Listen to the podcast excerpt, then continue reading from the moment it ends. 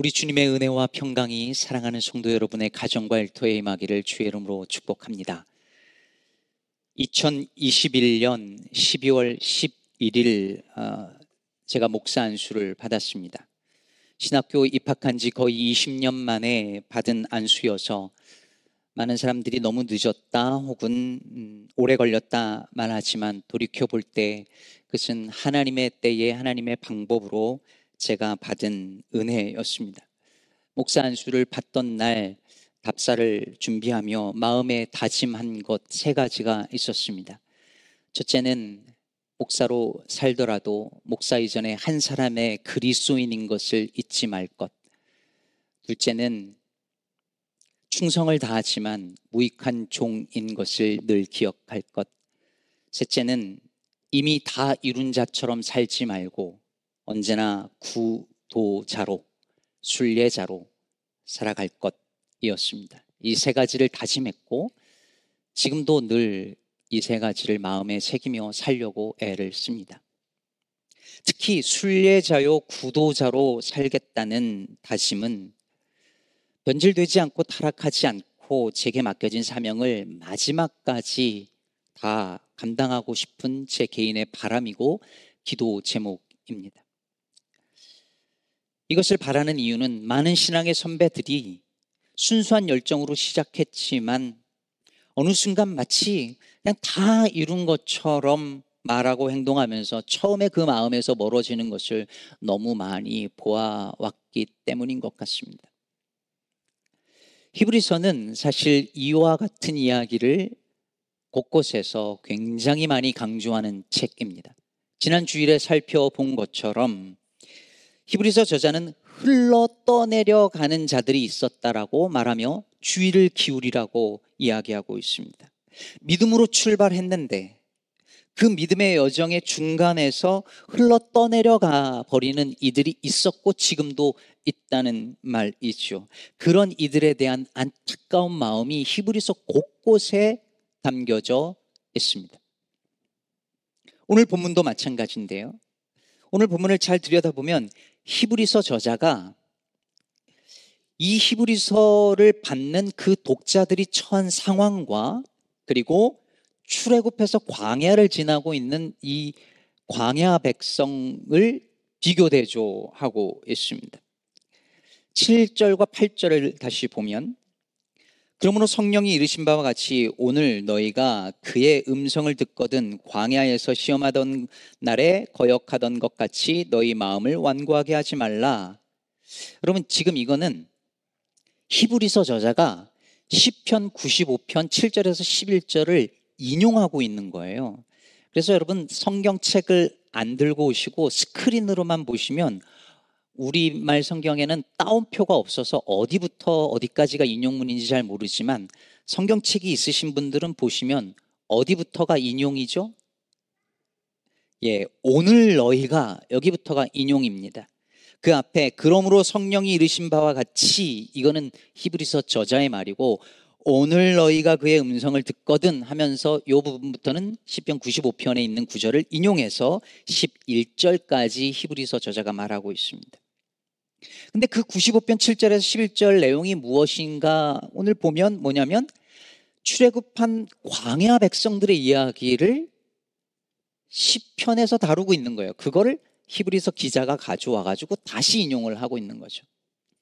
여러분 히브리서 저자가 왜 이 편지를 받는 성도들의 지금 상태를 저 옛날 출애굽해서 광야를 지나고 있는 백성들과 동일시하고 그걸 왜 비교 대조하고 있을까요? 생각해 보세요. 광야가 어딥니까? 광야는 애굽과 가나안 사이입니다. 다시 말해서 애굽에서 하나님으로부터 구원받아서 나왔지만 아직 가나안 땅에 들어가지 못한 그 중간 단계가 광야입니다. 이 이야기를 왜 하겠습니까? 이 광야라는 이, 이 상태가, 이 땅이 이 광야라는 이곳이 이 땅을 살아가는 그리스도인의 상태라는 거죠. 예수를 믿고 구원 받았으나 아직 다 완성되지 못한 어느 지점에 우리가 놓여져 있습니다. 광야입니다. 아직 끝나지 않은 길 위에 우리가 있습니다. 그걸 말하고자 하는 거예요. 그런데 그 광야 백성들에게 무슨 일이 일어났습니까? 구절을 보면 거기서 너희 열조가 나를 시험하여 증험하고 40년 동안 나의 행사를 보았느니라. 그럼 표현이 재밌죠. 누가 시험을 했다고요? 누가 했다고요? 열조가 백성들이 누구를 시험했다고요? 하나님을. 그러니까 우리는 광야 백성들이 하나님께 시험 받았다고 생각하는데 오늘 히브리서 저자는 10, 사실은 시편에서 뭐라고 얘기를 하고 있는 거냐면 백성들이 하나님을 시험했다라고 말하고 있습니다. 다시 말해 끊임없이 불평하고 원망하면서 하나님께 불순종한 것이 하나님에 대한 시험이었다는 거예요. 하나님이 정말 살아계신가? 하나님이 정말 우리를 지키시는 분인가? 시험했다는 거죠. 여러분, 하나님이 우리를 시험하는 게 아니고요. 우리가 끊임없이 불평하고 원망하면서 감사할 줄 모르면서 우리가 하나님을 시험하고 있습니다. 그런데 그 시험을 받으신 하나님이 어떻게 하셨어요? 성경이 뭐라고 말하냐면 40년 동안 너희가 내 행사를 내가 어떻게 하는지를 너희가 봤다라고 말을 하고 있습니다. 즉 40년 동안 그들을 먹이시고 입히시고 인도하시고 보호하시면서 그들의 하나님을 향한 시험을 하나님이 통과하신 거죠. 하나님이 그 시험을 통과하셨어요. 하나님의 하나님 되심을 그들에게 보여주셨어요. 그런데도 그들이 어떻게 했습니까? 마음이 완악해지고 미혹되어서 하나님의 길로 가지 않습니다. 그래서 하나님이 11절에 이렇게 선언하십니다. 내가 노하여 맹세한 바와 같이 그들은 내 안식에 들어오지 못하리라 하였다. 결국 그들이 가나안 땅에 못 들어간다는 거예요. 그리고 못 들어갔어요. 출애굽했는데 애굽에서 구원받았는데 가나안 땅에 못 들어갔다는 거예요. 히브리서 히브리서 저자가 왜 이야기를 하고 있는 거죠?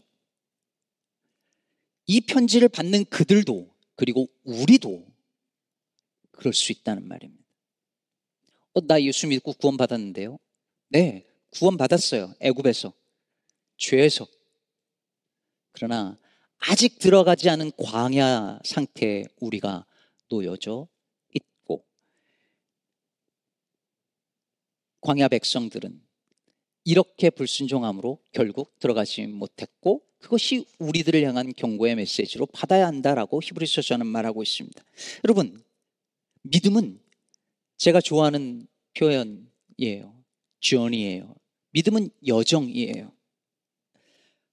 고정된 게 아니고 한 번 소유하면 영원히 내 것이 되는 그런 어떤 게 아닙니다. 한 번 해병은 영원한 해병이라는데 여러분 한 번 나 나 구원받았고 예수 믿었으니까 천국은 당연히 따놓은 당상 이런 거 아니라는 거예요. 지금 히브리서 저자는 어제 새벽에도 말씀드렸었는데 예수님은 십자가의 그 죽음의 순간에 이르러서야 이루었다 그때 말씀하셨어요. 그 전에 아무리 많은 것을 하시고 이루셨어도 절대 다 이루었다 하지 않으셨어요. 사도 바울은 어떻습니까? 빌립보서 3장 12절에서 이렇게 말씀하십니다. 내가 말씀합니다. 내가 이미 얻었다 함도 아니요 온전히 이루었다 함도 아니라 오직 내가 그리스도 예수께 잡힌 바 된 그것을 잡으려고 달려가노라. 그러므로 우리 믿음의 여정은 아직 진행 중입니다. 우리는 아직 끝나지 않은 길 어느 지점 위에 서 있어요. 당연히 가는 게 아니라 그 지점 위에 서 있습니다. 어떤 그리스도인도 마치 다 이룬 것처럼, 마치 다 아는 것처럼 더 깊이 들어가 경험할 수 있는 그 하나님의 신비가 아직 하나도 남지 않은 것처럼, 이제 더 받을 은혜가 남아있지 않은 것처럼 그렇게 말하고 그렇게 행동하고 그렇게 믿을 수 없습니다.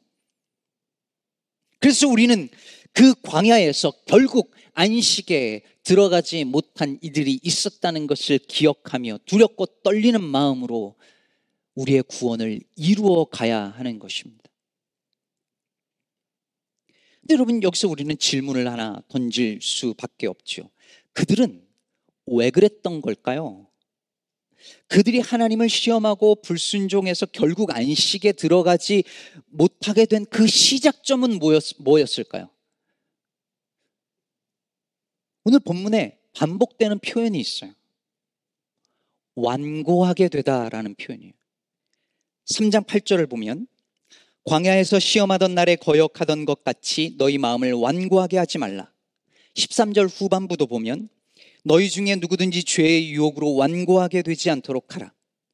15절 성경에 일렀을 때 오늘 너희가 그의 음성을 듣거든 경노하시게 하던 것 같이 너희 마음을 완고하게 하지 말라 하였으니. 여기서 완고하다는 말은요. 마음이 딱딱해지고 굳어지는 상태를 말하는 표현입니다. 여러분, 마음도 영혼도 우리의 몸하고 똑같아요. 여러분, 굳은 살 배, 베이면, 여러분, 굳은 살 어디에 많이 배어 있으십니까? 전 요즘은 기타를 잘 안 쳐서 그렇지만 요 끝에 굳은 살이 있고 대부분 이렇게 앞에 있고 발에도 있고 그렇잖아요. 근데 굳은 살이 베이면 어떻습니까? 찔러도 그 부분은 그리 아프지 않아요. 딱딱해졌으니까. 여러분, 사람의 시신을 만져보셨습니까? 차갑다는 느낌과 함께 딱딱합니다. 생명이 없으면 딱딱해요. 딱딱한 몸은 어떤 자극에도 반응하지 않습니다. 몸도, 몸이 그런 것처럼 마음도 영혼도 마찬가지입니다. 그래서 목회하면서요, 의심하는 성도를 만나도 크게 걱정하지 않아요. 고난 중에 있는 성도를 보면 마음은 아프지만 그렇게까지 크게 염려하진 않습니다. 그런데 마음이 굳어져 가는 성도를 보면 큰일 났다 싶습니다. 말씀에 반응이 없고 그저 그러려니 하는 굳은 마음을 가지고 있는 성도를 보면 가슴이 덜컥 내려앉습니다. 물론 이건 저에게도 해당되는 이야기입니다. 제가 부임해 오고요. 2019년에 1년 동안 설교를 할 때 조시는 분이 한 분도 없었어요. 다들 어찌나 귀를 기울이고 설교를 잘 들어주시는지 제가 신이 나서 설교를 했습니다. 한 1년쯤 지나니까 한 분, 두 분 좋은 분이 생기시더라고요. 그리고 눈빛과 표정을 보면 대충 알거든요. 딴 생각하고 계시는구나. 이게 한 1년쯤 지나니까 그런 현상이 일어났어요. 왜 그럴까요? 제 설교에 익숙해졌기 때문입니다. 제 목소리와 제 톤과 제 억양, 제스처에 익숙해졌고 어쩌면 제 설교 내용과 전개 방식에 익숙해졌을지도 모릅니다. 익숙해진다는 게 꼭 나쁜 건 아닙니다. 편해지는 거니까요. 그런데 우리가 무언가에 익숙해지면 어떤 일이 일어나냐면 더 이상 그것에 영향을 받지 않아요. 말씀을 들을 때 그것이 낯설게 다가오면 그것에, 그것이 내게 영향을 끼칩니다. 그래서 제가 자주 얘기하지만 말씀을 읽을 때 다 아는 뻔한 익숙한 말씀처럼 읽으면 절대로 내게 아무런 영향을 주지 않습니다. defamiliarization 해야지 그 말씀이 내게 새롭게 다가오는 거거든요. 익숙해 가면 마음이 움직여지지 않습니다. 올해 들어 미국 내 총기 사, 건으로 사망한 사람이 7월 6일 기준으로 총 2만 3,611명입니다. 7월 6일 기준으로 2만 3,611명이고 17세 이하 사망자는 861명입니다. 단 하루도 빠짐없이 미국에서 총기 사건 사고가 들려오고 급기야 지난 월요일에는 우리가 사는 바로 이 지역 인근에서 총기 난살 사건이 있었습니다. 이제 더 이상 저 멀리서 일어나는 일이 아니라 우리 곁에서 아니 우리 안에서 일어나는 일입니다. 우리가 아무것도 하지 않으면 내년 이맘때 똑같이 2만 3천 명 이상이 총기로 사망할 것이고 그것은 이제 우리 안에서 일어나는 우리가 겪게 될 일이라는 우리 자녀들이 겪을 수 있는 일이라는 사실을 우리는 모르는 것일까요? 그런데 수없이 들려오는 그 총격 사건에 대한 소식이 자꾸 들려오면서 우리의 마음을 둔감하게 만듭니다. 또 일어났나 보다. 그러고 맙니다. 마음이 딱딱해진 거예요. 자꾸 들으며 익숙해지며 딱딱해졌습니다. 여러분, 이거보다 더 무서운 일이 어디 있을까요? 우리의 영혼에 이보다 더 위험하고 무서운 일이 어디 있을까요? 오늘 히브리서 저자는 마음이 딱딱해지고 굳어지는 것이 하나님께 불순종해서 떠내려갈 수 있게 되는 가장 위험한 신호라고 말하고 있는 것입니다.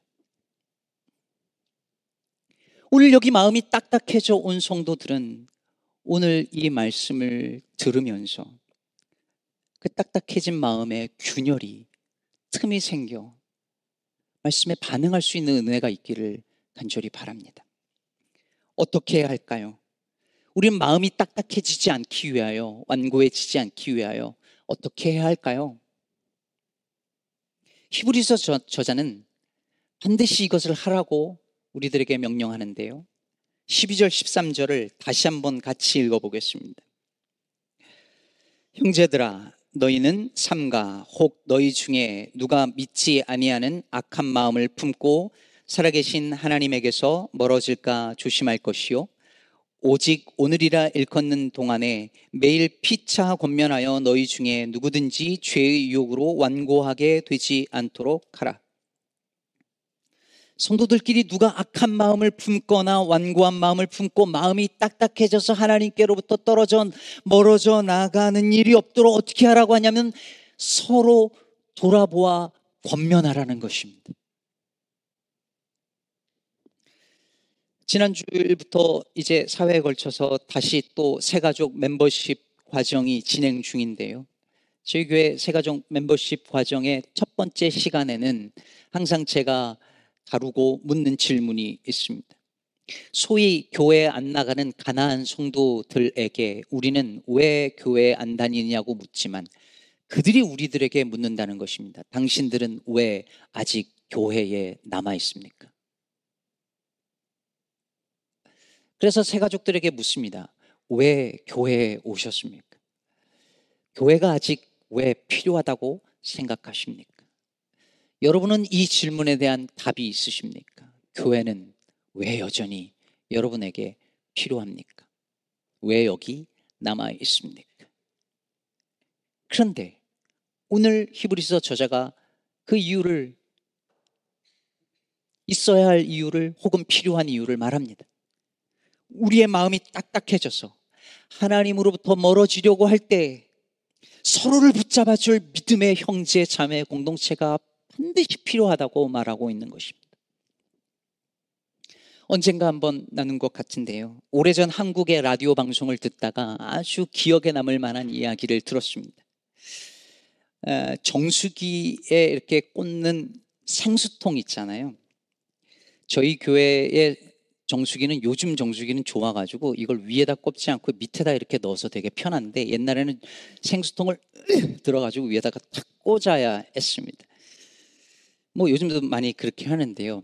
이 라디오 방송에서 그런 얘기를 하는 거예요. 이 생수통 무게가 참 애매한 무게라는 거예요. 무슨 말이냐면 성인 혼자 들기에는 조금 제법 무겁다 싶은데 그렇다고 둘이 들기에는 살짝 민망한 그런 무게라는 거죠. 그래서 특히 남자들은 절대 이걸 둘이 들지 않습니다. 좀 어, 무겁지만 이걸 둘이 드는 남자는 아마 전 한 번도 보지 못했습니다. 뭐저 같은 사람도 혼자 듭니다. 어떤 여자분들에게는 조금 혼자 들기 무겁겠죠. 하지만 남자들은 이 정도 내가 할 수 있어. 대부분 그렇게 말하고 생각합니다. 혼자서 할 수 있어. 이렇게 한다는 것이죠. 그 라디오 방송을 아, 그래, 맞아, 맞아 하면서 이렇게 듣고 있는데 그 라디오 진행자의 한마디가 들려왔습니다. 어, 대부분의 사람들이 다 이런 인생의 생수통 하나를 들고 산다는 거예요. 혼자 들기에는 좀 무겁고 버거운데 뭐 이쯤 나 혼자 할 수 있어? 하고 혼자 들고 가려고 하는 인생의 생수통. 물론 건강할 때는 그럴 수 있어요. 그러나 허리라도 아플 때면 삶의 문제가 생길 때면 그거 버거운 그런 무게, 그런 인생의 생수통. 근데 다들 그거 하나 낑낑대고 살고 있다는 거죠. 그 이야기를 들으면서 목사잖아요. 또 교회 생각이 들었습니다. 아, 교회가 생수통 함께 들어주는 곳이어야겠구나. 혼자 지기에는 무거운 짐을 들고 가는 사람이 보여주면 함께 들어주고,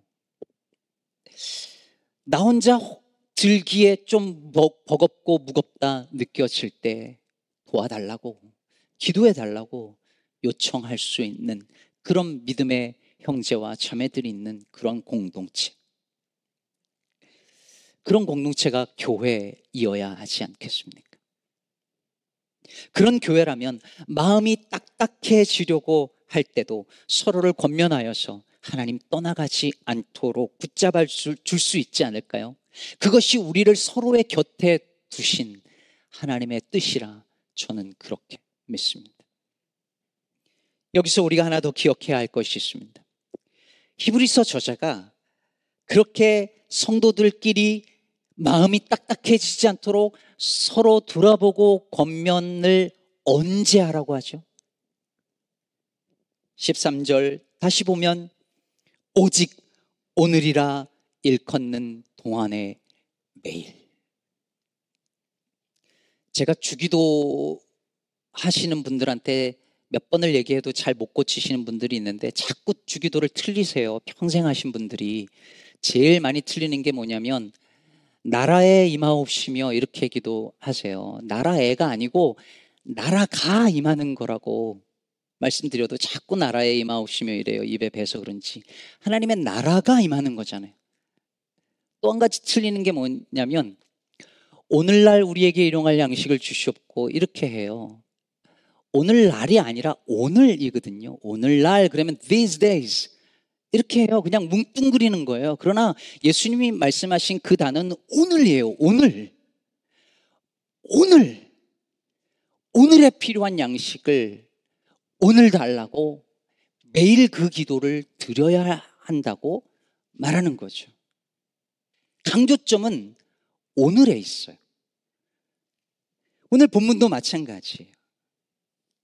성도들끼리 서로 권면하고 돌아보는 일도 오늘날 언젠가 가까운 근래 이런 게 아니라 오늘이라고 일컫는 동안에 매일 서로를 돌아보고 권면하라는 것입니다. 사실 오늘이라는 단어는 7절에도 이미 나왔습니다. 7절을 에서 그러므로 성령이 이르신 바와 같이 여기서 성령이 이르신이라고 되어 있지만 사실 이르신은 현재형이에요. 지금 성령이 말씀하시는 거예요. 근데 그러면서 오늘 너희가 그의 음성을 듣거든 이라고 한 시편 95편을 인용했어요. 그러면 살짝 헷갈리지만 시편 95편은 과거에 한 말씀이잖아요. 근데 히브리서 저자가 뭐라고 말씀하시 뭐라고 하시냐면 시편 95편에 있었던 그 오늘 하면서 하신 그 말씀이 과거의 오늘이 아니라 지금 이 순간에도 오늘 하시는 성령의 음성이라는 거예요. 우리가 성경을 읽고 묵상할 때 그건 과거에 있었던 어떤 날에 지나간 말씀이 아니라 우리가 성경을 읽고 묵상하는 그 순간에 오늘 우리에게 하시는 말씀이기도 하다는 것이지요. 그러니 오늘 오늘 매일 성령의 음성을 듣고 묵상하는 것이 마음을 딱딱하지 않게 하는 길일 뿐만 아니라 바로 그 오늘이라는 단어를 다시 히브리서 저자가 반복하면서 말하기를 오늘이라 일컫는 동안에 매일 성도들이 서로 권면하고 돌아보는 것이 우리의 마음이 딱딱해지지 않을 수 있는 길이다라고 말하고 있는 것입니다. 한국의 래퍼 BY 아시죠? BY가 예전에 어, 나는 이런 생각으로 늘 산다라고 하면서 인터뷰한 그 말이 너무 근사해서 늘 기억이 납니다. 오늘이란 단어를 들으면 늘 그 기억이 나는데요. 어, 이분이 그런 말을 했어요. 잘 들어보세요. 내일의 것을 어제 가진 것처럼 오늘 살아가자. 내일의 꿈이 있는데 그것을 어제 가진 사람처럼 오늘을 살자는 거죠. 그럼 근사하지 않은가요? 종말론적인 삶이 있다면 이런 거죠. 무슨 말이냐면 우리가 들어갈 영원한 그 안식의 땅을 이미 받은 사람처럼 오늘을 살아가는 거예요. 이미 천국에 완성된 그 하나님 나라의 백성으로 모습을 다 이룬 사람처럼 오늘을 살아가는 것이죠. 특히 완성된 하나님의 나라에서 주님의 식탁에 동서남북에서 몰려든 그 사람들이 앉아서 누리게 될 그 만찬을 오늘 여기 믿음의 식구들과 미리 누리며 나누며 사는 그것. 그것이 종말론적인 삶이고 그것이 우리를 교회 공동체로 부르신 주님의 뜻이라고 믿습니다. 지난 한 주간 코스타를 다녀왔어요. 젊은이들이 찬양하면서 막 뛰고요. 마지막 저녁 집회 때는 요 코스탄 갔다 오신 분들이 있는데 막 돌면서 춤을 춥니다. 그걸 제가 막 다 따라 하는데 어, 어지러운 거예요. 와, 옛날에 아니랬는데 막 돌고 났더니 피, 어지럽고 너무 피곤한 거예요. 그래서 알았어요. 아, 이 젊은 날의 그 뜨거움과 열정 아, 너무 부러운데 아, 이제 몸이 안 따라주는구나 생각을 했어요. 청년 시절의 그 뜨거운 그, 그 마음. 그게 안 느껴져서, 아, 나 마음이 굳어졌나? 딱딱해졌나? 라고 느끼실 수도 있어요. 근데 나이가 들었는데 옛날 그 청년의 뜨거움과 열정이 그대로 있을 수 없을 수도 있어요. 그런데 청년들 보면서 회복하고 싶은 마음이 하나 생겼어요. 집회 끝나고 한 청년이 제게 눈물을 뚝뚝 흘리면서 몰랐었는데 이제까지 정말 하나님이 내 삶을 인도하고 계셨다라는 사실을 이제서 알겠다고 울면서 저한테 고맙다고 인사를 해요. 그 모습이 너무 귀해 보였어요. 어디서 왔냐고 물으니까 LA에서 왔대요. 여러분 요즘 항공료 되게 비싼 거 아시죠? LA에서 온 어떤 강사님은 700불이 넘었대요, 항공료가. 그러면 청년들은 뭐 청년이고 강사고 다, 다 자기 돈 내서 오는 거거든요. 근데 그, 그럼 700불 넘고 등록비까지 하면 거의 1000불을 내고 여기 와서 직장도 휴가를 이걸로 써서 오는 거예요. 멀리서. 여기도 몇 분 오셨는데. 근데 희한하게 시카고 가까운 데 안 가요. 왜 그만한 시간과 그만한 돈을 들여서 왜 올까요? 목마르기 때문 아닌가요? 갈급하니까 오는 거 아닌가요? 마음이 딱딱해지는 게 두려워서 아니었을까요? 저는 그 마음을 담고 싶었어요. 뭘 그렇게까지 하나 하면서 우리 머물러 있잖아요. 그런 그런 마음에서 한 걸음 더 나아가고 싶어졌습니다. 마치 다 이룬 것처럼 머무르려고 하는 그 마음. 나도 한때는 그랬어. 마치 다 아는 것처럼 말하고 행동하고 생각하는 그 마음.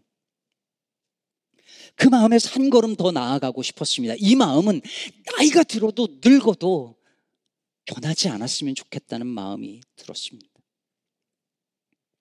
그런데 혼자 그렇게 하기 어렵습니다. 서로의 도움이 필요합니다. 내 마음이 딱딱해지려고 할 때에 함께 권면하고 돌아볼 수 있는 영혼의 친구, 영혼의 공동체가 그래서 필요한 것입니다. 사랑하는 성도 여러분, 히브리서 저자는 오늘이라 일컫는 날이라고 표현합니다. As long as it is called today라고 말합니다. 왜 이렇게 표현하겠어요? 오늘이 언제나 보장된 게 아니기 때문입니다. 언젠가 그 오늘은 우리에게 오지 않을 수 있습니다. 아니, 그럴 것입니다. 그러니 사랑하는 여러분, 우리의 마음이 딱딱해지지 않도록 오늘이라고 일컫는 동안에 매일 성령의 음성을 듣고 서로 피차 권면하며 이 믿음의 여정을 멈추지 말고 끝까지 완주하는 저와 여러분 되시기를 바랍니다. 부디 이 광야길에서 여기 모인 단 한 사람도 나고 하는 사람 없이 안식에 이르기 위하여 오늘 한 걸음 더 가까이 주께로 나아가는 그리고 서로에게로 나아가는 그리고 이웃에게로 나아가는 우리 사랑하는 기쁨의 교회 성도들 그리고 이 예배를 드리는 모든 믿음의 백성들 되기를 간절히 축복합니다.